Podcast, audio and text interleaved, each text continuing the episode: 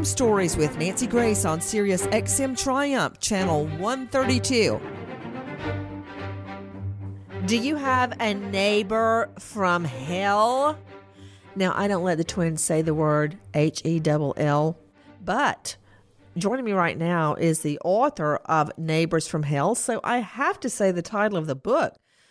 Also with me, a beautiful young woman that I've had the pleasure of meeting in New York, Kimberly Morton, who not only was attacked brutally by a neighbor from hell, brutally sexually assaulted within an inch of her life, who has now fought back and managed to change rape laws in her state.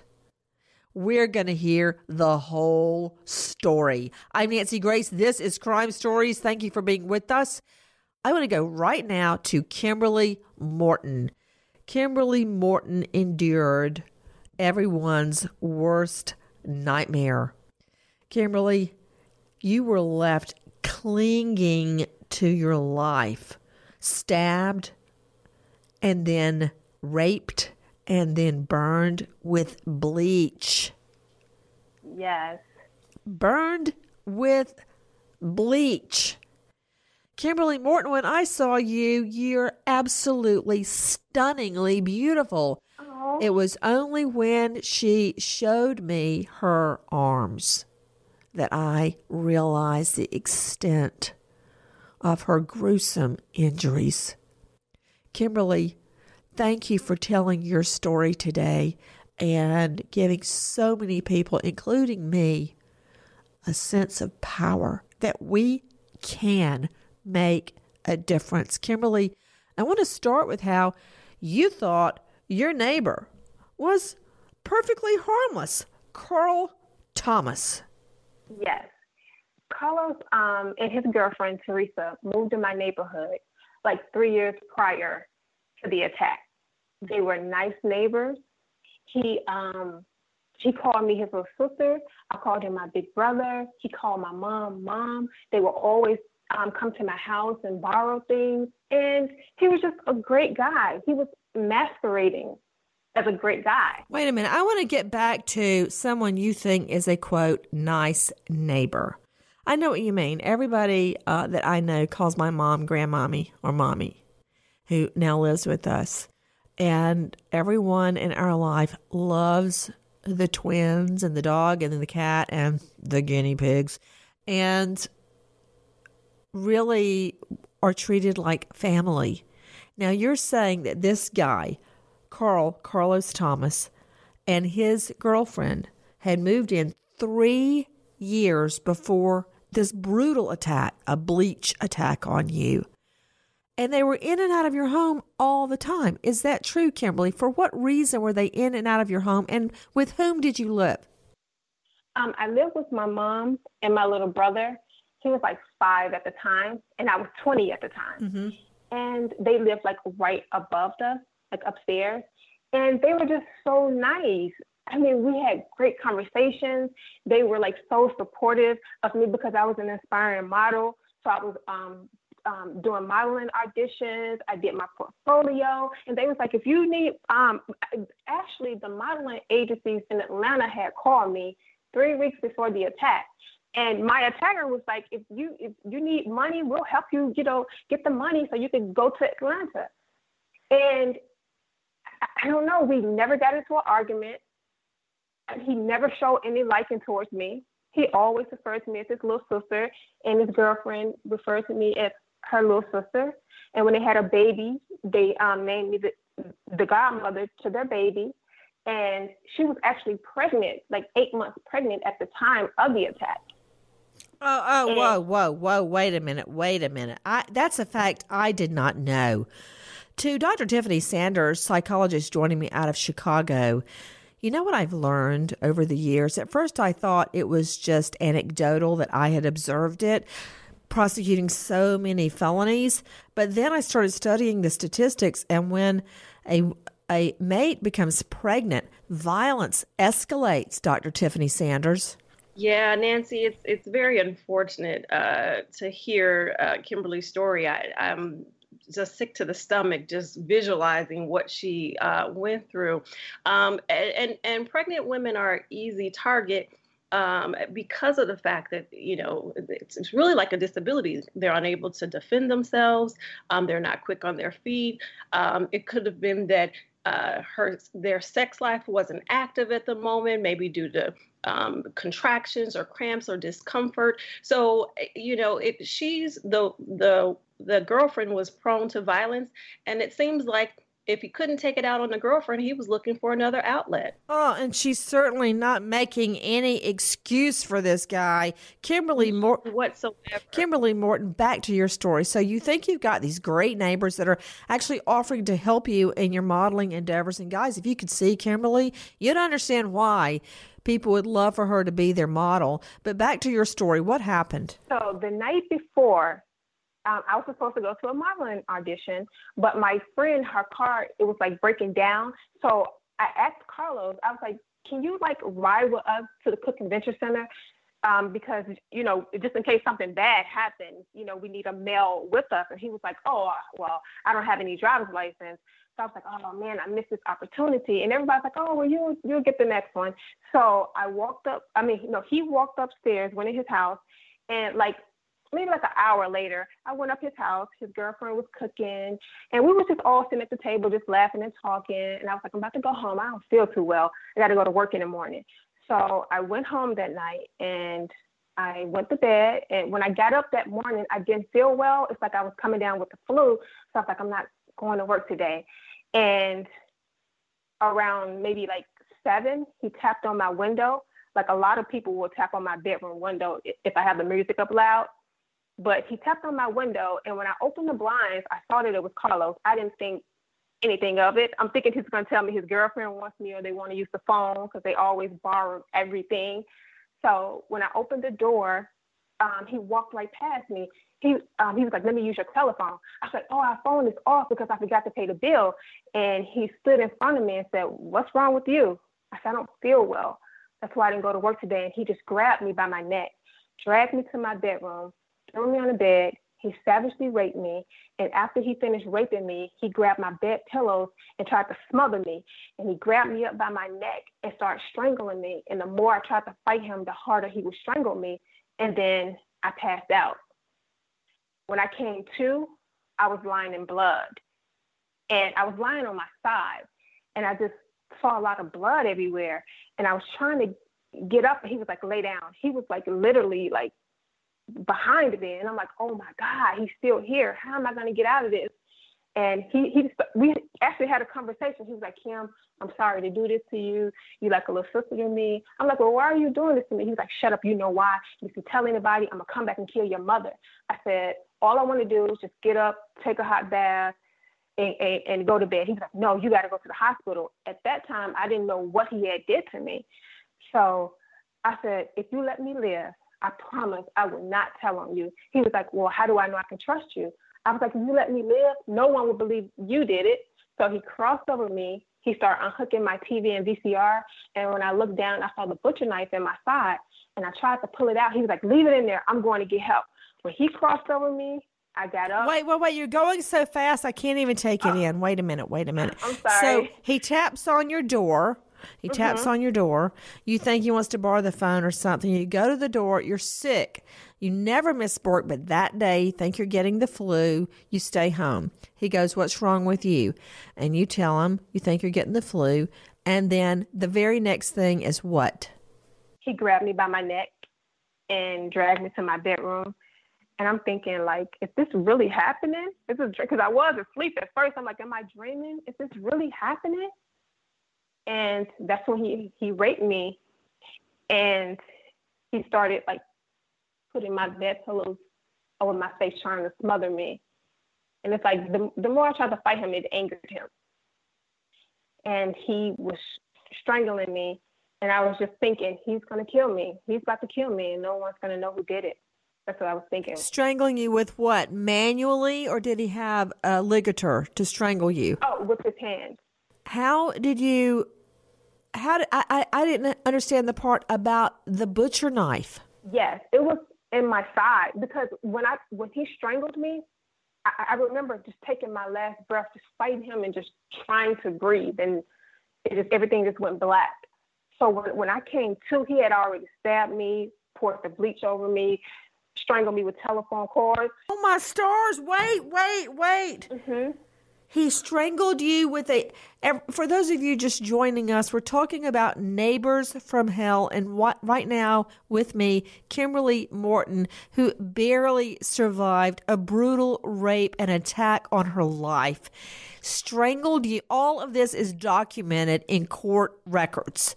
Strangled you with a phone wire, stabbed you with a butcher knife, I think from your own home, and poured bleach on you.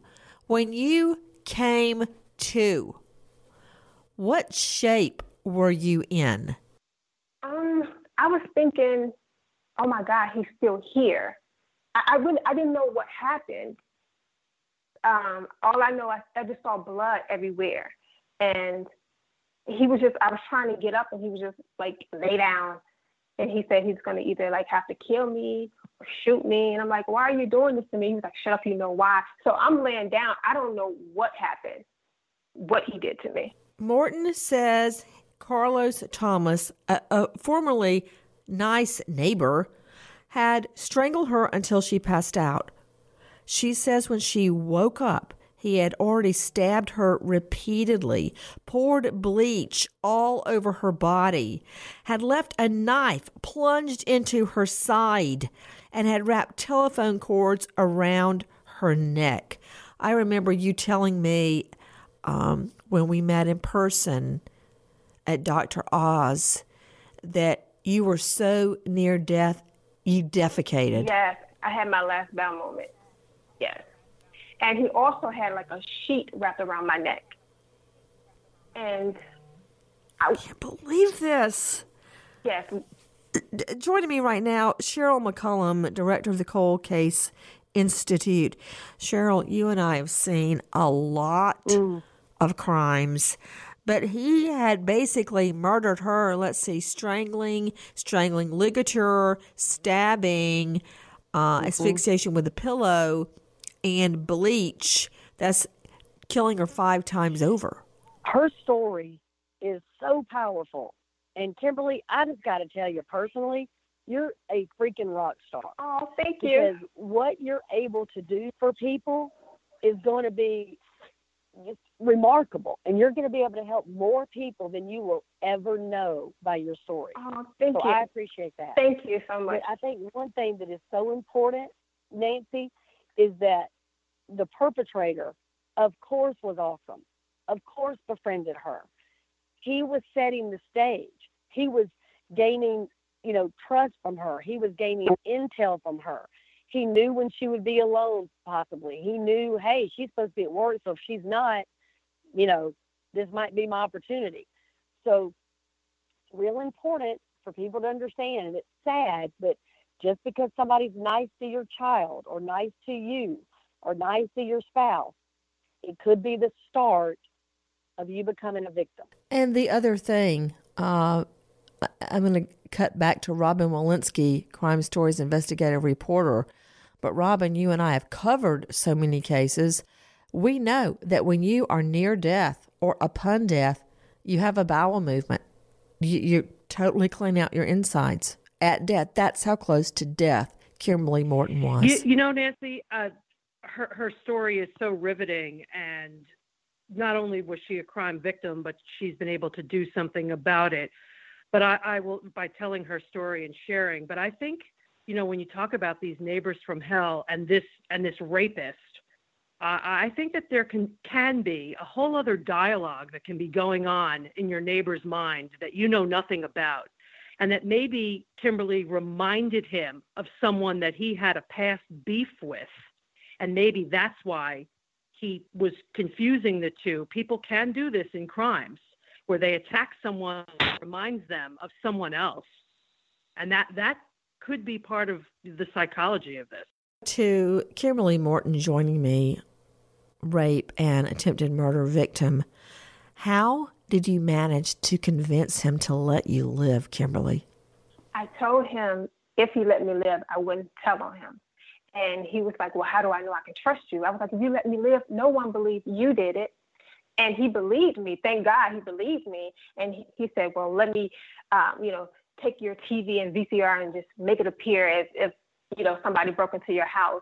And when he crossed over me and he started like taking my stuff, like like he was about to take my stuff out of my house, and I looked down and I saw the butcher knife in my side, and I, I was like, wait, what? And I tried to pull it out. He said, leave it in there. I'm going to get help.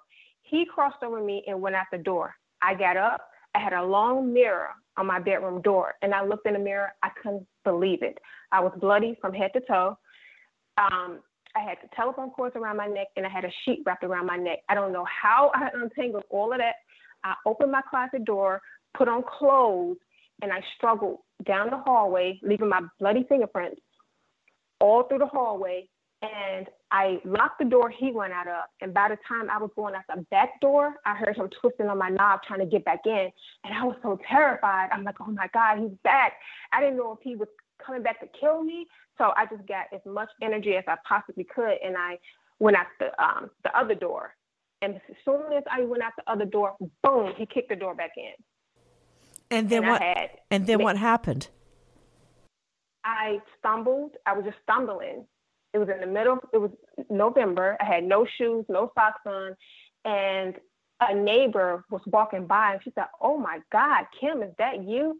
Because I, I was unrecognizable. Because when he strangled me, he burst my blood vessels in my eyes, and I had no white at all. And she's like, "Oh my God!" And she took me two doors down, and they um, she, they called the paramedics, and I was kind of calm. Everybody, everybody, um, you know how bad news spread. So everybody in the neighborhood um, was hearing that something happened to me. So everybody was coming in and like, oh my God, what happened? Who did this to you? And I, I just didn't say anything because he came in too. And I'm like, oh my God, I just escaped from Wait a minute. So he comes over there while you're lying there, and the neighbors are calling nine one one. What did he say? Mm-hmm. He was trying to get to me, and they like they was trying to move him back. He's like, "No, she's like a little sister to me." And I, when I saw him, I panicked. I started shaking, and blood just started because he stabbed me in my neck, and the blood just started pouring out of my neck. And my cousin pulled the knife out my side and threw it on the floor, and blood was just everywhere. It was it was a mess. I just wanted to get safe. I didn't say he did it because they was like, "Who did this? We'll kill him. Who did it?" But I didn't say anything because I was so I was frightened. Because it's like I just escaped this nightmare, and here he is again. So he was trying to act like he was helping when the neighbors were calling 911. He did not think you'd tell on him? No, he, he, he I guess he believed me when I said I wasn't going to tell. But um, when the paramedics came, as they was rolling me out on the stretcher, I looked up and I saw his girlfriend. She was standing in her door. And we both just looked at each other. We locked eyes. I wanted so badly to say, Carlos did this. And she was looking terrified, like as, as if she already knew. And when they put me in the truck, a police lady opened the door and said, Did Carlos Thomas do this to you? And I just shook my head, yes. And I, that's when they took him down. Because he had blood and bleach all over him. And he was saying that he found me like that. Oh, blood and bleach all over him. With me, Kimberly Morton, who survived a brutal rape, a knife strangulation, and bleach attack. I have seen the bleach scars myself, and she survived. With me, Kimberly Morton, Bob Borzotta, Dr. Tiffany Sanders, Cheryl McCollum, and Robin Walensky. Kim Morton, when you said yes, my neighbor did this to me, what happened then? Um, only thing I can remember is going in, I, I arrived at the hospital and all the doctors was cutting my clothes up and it was just a lot of doctors around me. And um, I just remember being in ICU. I, I don't know what happened, you know, um, it you know, people told me what happened, like they arrested him and I wasn't aware of that. Um, so yeah, I was like in the ICU for a while. Tell me about your bleach, uh, the bleach attack. Um, I had second degree burns over like 50% of my body. And what's so sickening about it is like when he poured like the bleach on me, it's like he drew it on me. Like the bleach on my stomach, you can see he drew a design on my stomach. It's perfectly like so I guess while I was passed out, he was drawn on my body. Like it's it's it's sickening. But I had to be in, um, put in a burn unit, and I couldn't walk. I couldn't do anything because the burns made it difficult for me to stretch and move. And I was so ugly. Like I had the mirrors like covered up. I, I would put a sheet. Well, I had my family to put a sheet over the mirror because I was I couldn't look at myself because I was so ugly. And I just cried. I'm like, oh my God, my body is scarred up. I can't be a model. That's all I kept thinking about. I can't be a model. All of my dreams are gone. And it was terrible. It's hard for me to reconcile hearing you say you're ugly because what I saw was beautiful. Um, to Robin Walensky, Crime Stories investigative reporter, this so called nice neighbor, Carl, Carlos Thomas, what happened?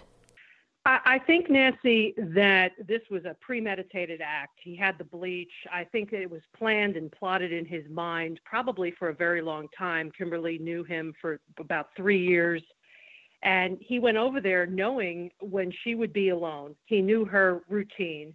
And it does not mm-hmm. surprise me at all by Kimberly's story saying that after the paramedics were called, that this guy has the audacity, this, this rapist, to return to the scene to act like, oh, I, I found her in this condition. I, you know this, Nancy. The audience knows this. Killers return to the scene of their crimes. And this is why police officers, you know, when there's unsolved murders, often uh, tag these people and watch them to see if they go back to the to the scene of the original crime. And guess what? He did, but he didn't get away with it, luckily. You know, why is that? Cheryl McCollum, Cold Case Research Institute director, it's true. People always go back to the scene. I always think of Scott Peterson going and standing out over the side of the San Francisco Bay, looking out at the water where he dumped his wife and unborn baby. You know, they, they, they actually followed him. They actually know that he would go there and look out. Why is that, Cheryl? I've seen it a million times. A couple of reasons, Nancy. One, sometimes it's porn to them. They love to be in the middle of the chaos that they created. Two, sometimes they like to know what the police know when they know it. Are they on to anything? Do they suspect anything? Where are they searching? Where are they looking? You know, is it going to come back to me? So there's there's a multitude of reasons, all sickening, by the way. Um, but another thing we need to concentrate on this case is it is very difficult to, you know, for me to believe this man went from never assaulting anyone to the magnitude of what he put Kimberly through. So there are very possibly other victims in his wake Oh. And since rape is so underreported, even starting in high school, I'm certain that he has assaulted other people. Oh, he did. What? Go ahead. Oh yeah, I, I just wanted to, to say um, he did actually. It came out in court that he had a rape case as a juvenile and we didn't know that. Well, just Cheryl McCollum. Yeah, Cheryl McCollum, director of the Cold Case Institute. You called it. Joining me right now, author of a brand new book you can get on Amazon.com, Neighbors from Hell. I have met Bob Borzotta, and he has got an incredible book on the market. Bob Borzotta, author of Neighbors from Hell. I mean, you literally wrote the book. Bob, weigh in on Kimberly's scenario and our. I mean, we were just throwing it out there. I, this couldn't be his first time. You don't go from kindergarten to rape and attempted murder. You know, there's got to be a couple of steps in between. You don't just suddenly do that. Typically, Bob Borzotta, I want to hear what you think, author of Neighbors from Hell. Well, I, I agree with, with what you guys are. Uh, are thinking there because uh, first just let me say you know this is the second time i've heard kimberly's story i'm shaking i am shaking listening to this and i'm a pretty hardened reporter you know and i've dealt with a lot of neighbor violent stories. But yeah, I, I have to agree. This this person uh, had done it before, very likely. Uh, of course, I don't know the facts, but you don't go from kindergarten to rape. And and you know, if, if I could just say this, we're not talking about someone who uh, just just hurt someone. This is someone who got off, if I may say that. He was getting off on it and doing all of these ritualistic things. You know, I deal with sociopathic neighbors quite a bit, and you know, it runs the gamut. You know, from you know being noisy and then gossiping and, and you know retaliating. But this is not a sociopath. This is this is like a psychopath. This is beyond psychopathology, and it is it, it just it frightens me to know that there could be someone out there Maybe it's your neighbor, maybe it's someone you don't know, but just that there are people out there who want to hurt you. And yes, I mean Kimberly uh, is a beautiful woman. She was a beautiful woman, I'm sure, and and you know she she has fought this good fight, and I'm so pleased for her to be where she is now.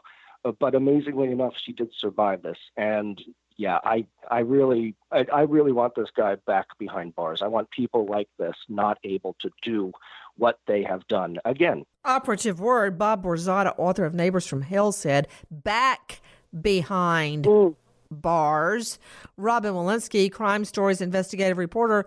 What the hey did he mean by back behind bars? Well, he he was a rapist and he was convicted and in Memphis, Tennessee, he uh, allegedly had uh, good behavior behind bars. So he only served 12 out of the 15 years 85%, Nancy, and then he was out. Okay, it's, it's actually making my stomach hurt right now. Dr. Tiffany Sanders, psychologist, joining me from Chicago. Did you hear what Bob Borzotta said, Neighbors from Hell author, that he got off on inflicting pain, the strangulation, the manual strangulation of having her neck in his hands? ligature strangulation with a phone cord, stabbing her and telling her to leave the knife in her side, then pouring bleach on her body. I mean, and he enjoyed it. What is that, Dr. Tiffany Sanders? There's got to be a name for it.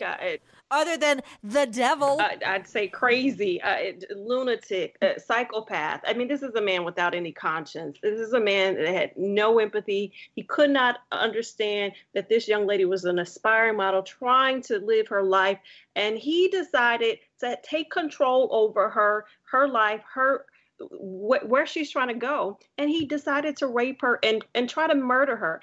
It's it's beyond belief to think that there are humans that exist that live upstairs below us beside us will do certain things like that. But again no conscience. He did not have any regard is that what a psychopath yes. is? What's the definition of psychopath so uh, tiffany? a, a, psychopath is someone without any sort of uh, empathy they don't think about other people they don't have that little voice inside of them that says this is wrong they they enjoy um, hurting or harming other people. They have antisocial personality characteristics. These individuals individuals do not have any regard for other people. And what's so scary? Cheryl McCollum, director of the Cold Case Institute.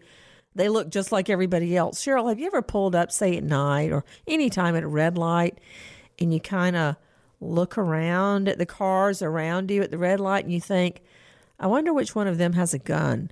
I wonder which one of them is a psychopath who I mean, because Bob Borzotta said it, author of Neighbor from Hell, above you, below you, beside you. The devil's among us, Nancy, and they just let another one out. So this monster's free. He's out there and he will reoffend, period. So you oh, look he, at rape. He did. Oh, he will. But I'm saying every single time he's free, he will do it. So they will tell you, oh, well, only, you know, 20% of all rapists get reconvicted listen to me. 46% get reconvicted on other crimes, such as burglary and peeping Tom and stalking and etc. Aggravated assault. Do not be fooled by these people. So 66% will reoffend within five years. It's easy math. And Nancy, I think we need to get this guy's mugshot and put it up on Crime Online. All of us need to repost it and retweet it and everything else People need to know what this man looks like.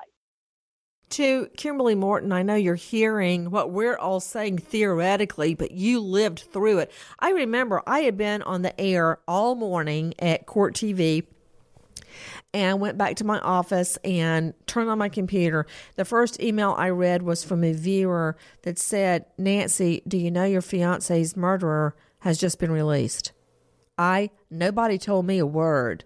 That is how I found out. I remember looking out on Third Avenue thinking, I, I what do I need to go kill him? I mean, it, is that what I need to do now?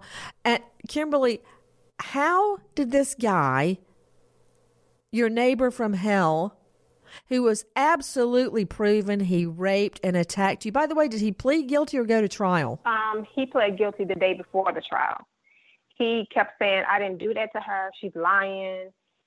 And so when it came right down to facing off with you in court, he pled guilty. So there's no doubt that he did it because he admitted under oath that he did it to plead guilty. Mm-hmm. Kimberly, how did you find out he was already out? Um, actually, it was one of my friends from back home told me, um, you know, your attacker is about to get out soon. And I'm like, what? No, he still has three more years to do. And she was like, no, the word on the street is he's getting out.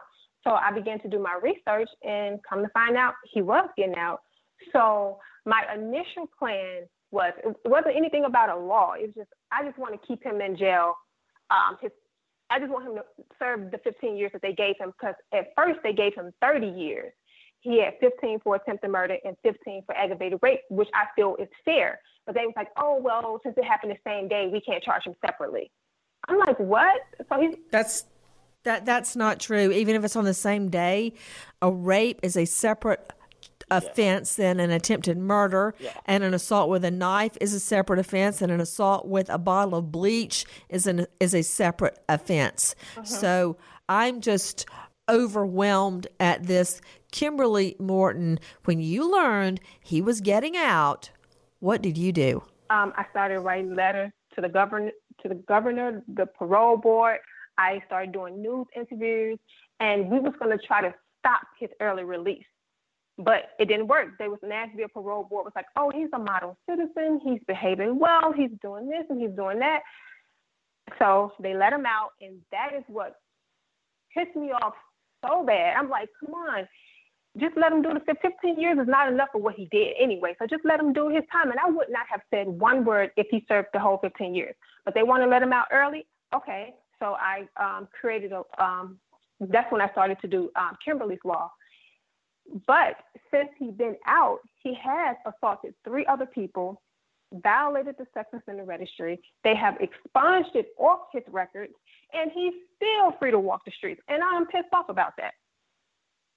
And well, I guess you, I guess you, what? Go ahead. Oh, and 85% of all the sex offenders, violent sex offenders in Memphis, all of them are listed that they are homeless, including my attacker. He's been listed that he's homeless on a sex offender registry for four years. None of them are homeless. I feel like you're in violation. You're supposed to go back to jail for that. He didn't even get in trouble. He's not even in trouble. They put homeless so they don't have to give an address. It's a con. He's a con man. The same reason he was nice to you and good to you and sweet to you and you thought he was your friend. He's a con man when they behave in prison, it's a con. How ignorant do we have to believe that, oh, he's a model prisoner? Emphasis on prisoner. A 20 year old aspiring model left beaten, strangled, burned with bleach, and raped, viciously raped. Be- bleach poured over her body at her Tulane apartment in Memphis. But Kim Morton survived and turned her case into a mission for other victims like herself to get justice so other victims would not feel the heartache and the pain that she felt. Your story really strikes a chord in me, Kimberly. After the murder of my fiance, I did not know what I was going to do until I decided to become a prosecutor and try to help other crime victims. Kimberly did not give up, even though her attacker, Carlos Thomas, pled guilty for aggravated rape and attempted murder. A loophole in Tennessee law allowed him to serve just a portion of that sentence. He was out in just a few years. She's left devastated and goes public with her story.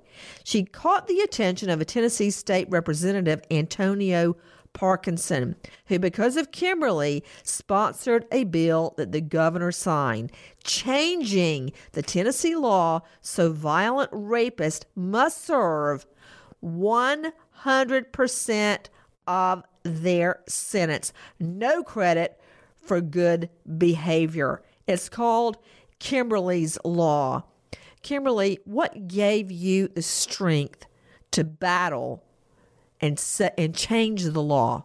I didn't want no other victim to feel the heartache and pain that I felt because I feel like the justice system failed me they mistreated me. They lied on me and said that I agreed for him to have 15 years, and they told me um, he had to serve all this time at 100%, and, and they just lied. So I was like, if they're doing this to me, I know they're doing this to other people. So it's too late for me to get justice, but let me fight for other people. That's going to be in the same situation I was in. I, I just didn't want anybody to meet my same fate. So I started riding the Greyhound bus 27 hours from New York, Nashville, Memphis, Memphis, Nashville, New York, fighting for the rights of others.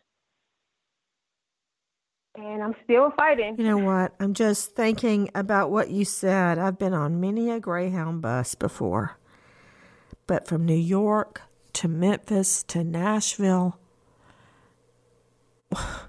when you look back on what you have achieved, Kimberly Morton, you got to be proud some some way. You got to be proud, right? Um, a little, because I haven't. I feel like I just got one state, and I've been fighting for five years. And you don't know this, Nancy, but when we was at the Dr. Oz show, I was gonna come out there and give up, and the producers chased me around the building and said, "You're not gonna go out there, and you're not gonna give up on yourself." I was like, "I'm tired of fighting this fight by myself." I don't have no help. Nobody cares about what I'm doing. Five years, I'm tired and I don't want to fight anymore. So I want to ask them, how do I give up? Because I don't know how to give up. And the producer was, like, You're not going to give up. You go out there and you let them know that it's hard, but you're going to keep fighting. And I don't know. Every time I try to give up, God keeps sending people my way to tell me, oh, it's going to make me cry. I'm just so tired. I'm not getting anywhere. So I don't know. If you right now, Kimberly is leading her battle in New York, where she now lives. She moved away from where she was attacked there at Tulane Apartments. If you want to make a difference in New York, where she is leading her battle now, you can contact the Attorney General. The number 1 800 771 7755. 1 800 771 7755. Not only that, I want to give you the email address. To reach them online, go to NYAG, New York Attorney General, NYAG dot press office at ag.ny.gov, G-O-V for government, NYAG dot press office at ag.ny.gov. Bob Borzotta, author of Neighbors from Hell.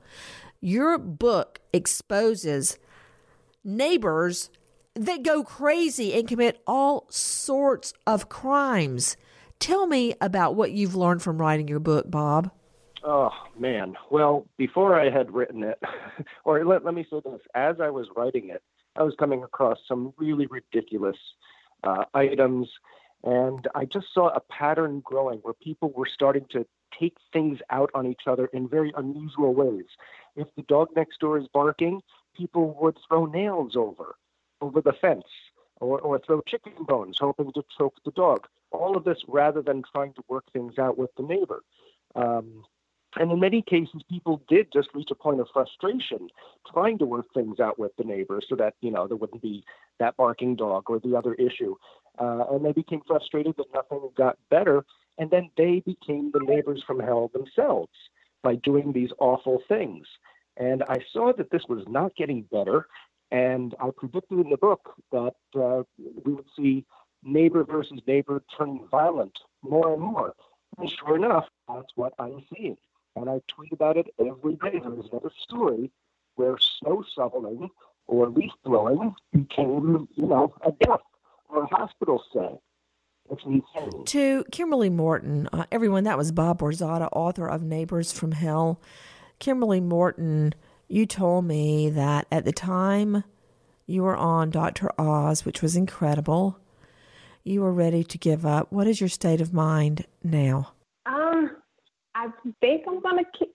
I think I'm gonna keep pushing. Everybody keep telling me, "Don't give up. Just keep going.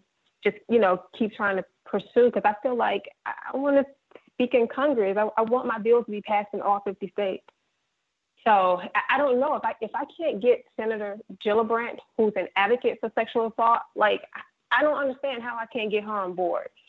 I, I don't I don't get it. If you want to make a change, if you want to make a difference, you can contact the senator in New York, Senator Kirsten Gillibrand, G I L L I B R A N D. They won't listen to me. Kimberly Morton, you have tried to reach the senators in New York, starting with Kristen Gillibrand. I have no idea. What happened when They you contacted saying, her? You know, it's, it's not it's not them, it's their people because you have to go through their people to get to them, and they keep saying, "Oh, we're going to call you back. Oh, we're to we're going to." It, for five years, I'm actually I took trips because I live upstate New York, so I would travel four hours to the city, go to her office, give them my information. They send it to Washington, and they keep saying, "Oh, we'll have somebody to call you." And I actually spoke with her attorney. Well, she emailed me, and I've been conversing with her for like two years. She keeps giving me the runaround. And last year in January, her attorney said, "I'm working on Kimberly's law on a federal level." Okay, that was last year. I emailed her so many times throughout the year. She will not return my emails. That's how they do. It's just ridiculous. I'm I'm tired. Like I don't know what to do. What about Chuck Schumer? What about Schumer? He's the other senator. I tried him too. I've tried everybody, all the congressmen, everybody for five years. I literally, what I did was I started documenting everything, like every person that I talked to in Washington, everything that they said to me, anything that's pertaining to this um, bill. And I actually have 188 pages of all the work that I've done trying to get this bill in Congress. And I still can't. You know, it's amazing to me that nobody, they are not listening to you. You pay their salary, and so do I. Uh, Alan Duke, what are the emails and the phone numbers for these two? I tried to get Kirsten Gillibrand's info, and it just wants me to give a donation. That's the first thing that pops up. That does not instill confidence in me. All right. I mean, you'd think with a female senator, that'd be about women's issues, right? No. What are their contact? What's their contact information, Alan Duke? Nancy, listeners who want to help Kimberly get federal legislation going to help her cause can contact U.S. Senator Kirsten Gillibrand. She is one of the two senators from the state of New York where, where Kimberly now lives.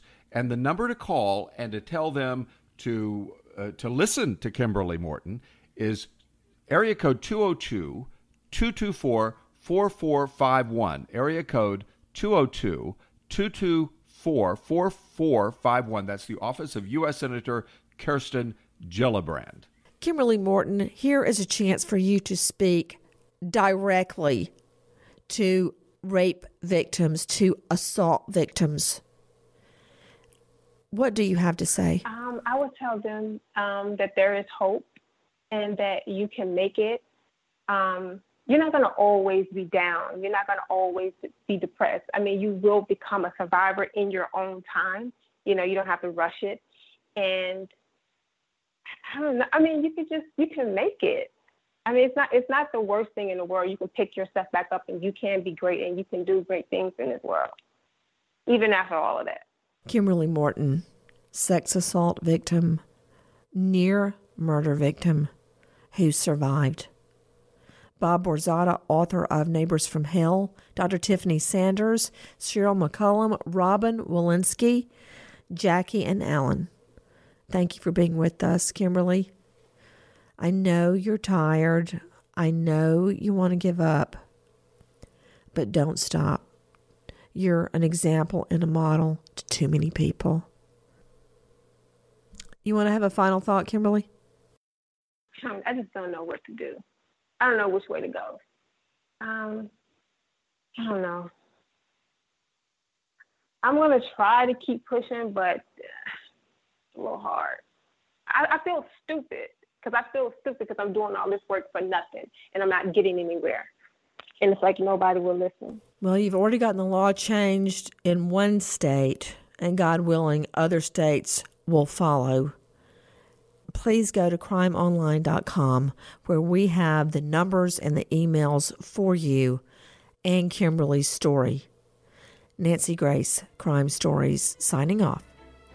Goodbye, friend.